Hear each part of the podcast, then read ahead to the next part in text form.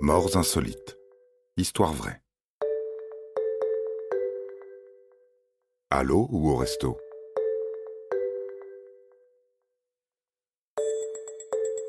Cap ou pas cap? Ce défi de cours de récré, on l'a tous entendu. Celui ou celle qui accepte le défi doit généralement prouver qu'il ou elle n'est pas une mauviette. Grimper à l'arbre, avaler un verre de terre, montrer ses fesses aux passants. Pas de problème, je suis cap. Capable de tout, et parfois du pire. Car ces défis souvent ridicules qui se lancent aujourd'hui sur les réseaux sociaux coûtent la vie à certains.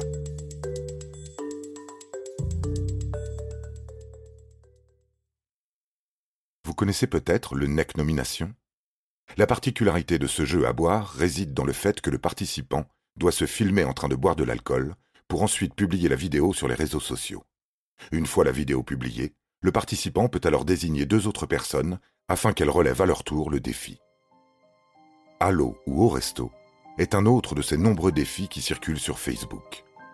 Il semble plus inoffensif, car il s'agit de se jeter à l'eau et de filmer cet incroyable exploit.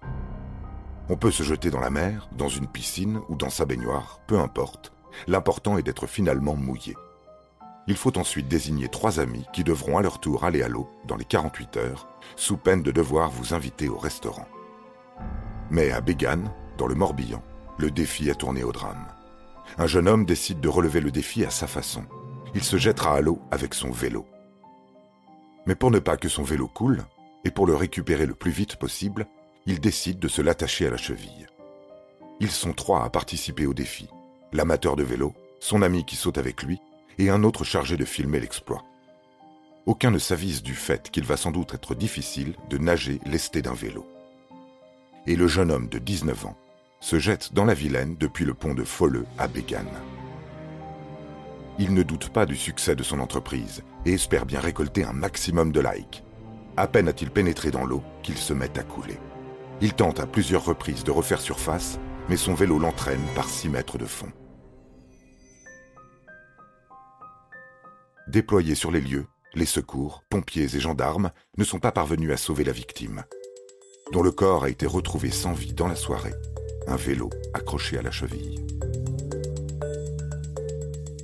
Vous avez aimé cet épisode?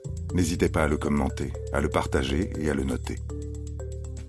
À bientôt pour de nouvelles histoires.